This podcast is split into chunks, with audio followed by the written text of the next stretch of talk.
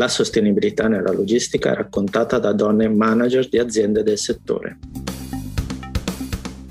Logistica al femminile, un podcast di Markup. Buongiorno a tutti, sono Luca Moroni, giornalista di Markup e GDO Week. Dopo aver parlato di progettazione del rapporto con gli enti locali, in questa nuova puntata del podcast di Markup proviamo a prendere in considerazione l'aspetto della sostenibilità nel real estate, questa volta però da un punto di vista di un legal.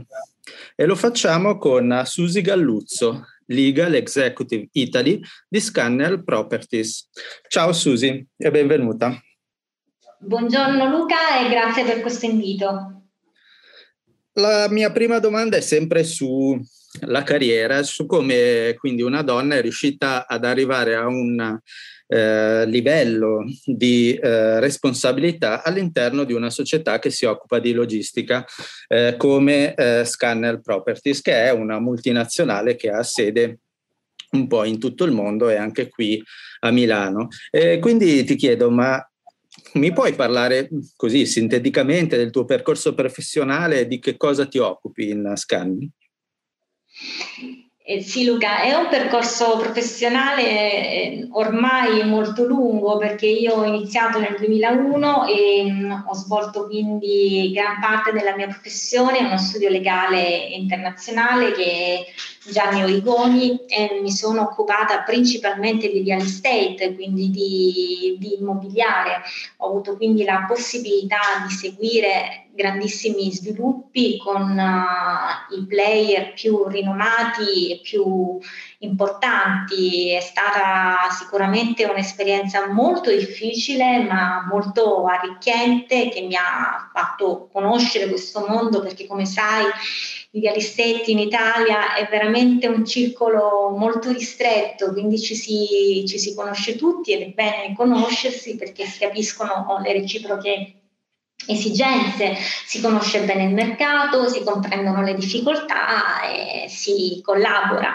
Da un annetto a questa parte invece ho cambiato casacca, come si dice, quindi ho lasciato la consulenza e sono legal executive per l'Italia di Scanner Properties, quindi sono responsabile degli affari legali in Italia di questo bellissimo gruppo che è molto molto attivo non solo in America da tanti anni, ma in Europa e in Italia. Una bella scommessa per me, una nuova bellissima avventura che sono, che sono davvero felice di fare.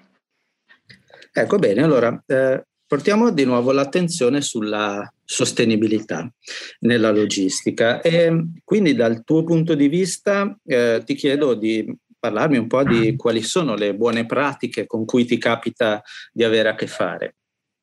Sì, in effetti Luca questo è un aspetto molto interessante perché dietro l'insediamento di questi grossi edifici che in realtà sono visti dalla maggior parte delle persone come dei mostri che si vanno a incastonare nelle nostre province italiane laddove gli spazi consentano, consentano di farlo, c'è una grande attenzione de, per, la, per l'ambiente, quindi un grande rispetto di tutto ciò che serve per salvaguardare una, il territorio quindi c'è molta, moltissima attenzione.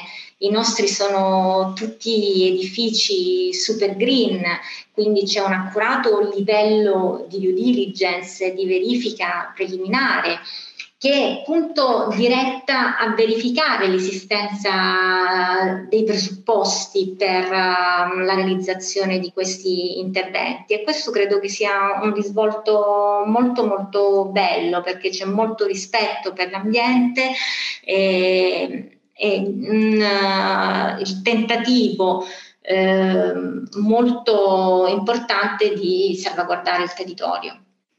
Sì, infatti li hai chiamati mostri, ma io me li immagino un po' come i mostri dei, del film di Walt Disney, no? Master Co. Cioè eh, mostri che poi in realtà fanno sì paura ai bambini una volta che li vedi, però dietro hanno, hanno, una storia, hanno una storia che all'interno di un territorio eh, possono portare anche, anche ricchezza, oltre che aiutare questo territorio a crescere.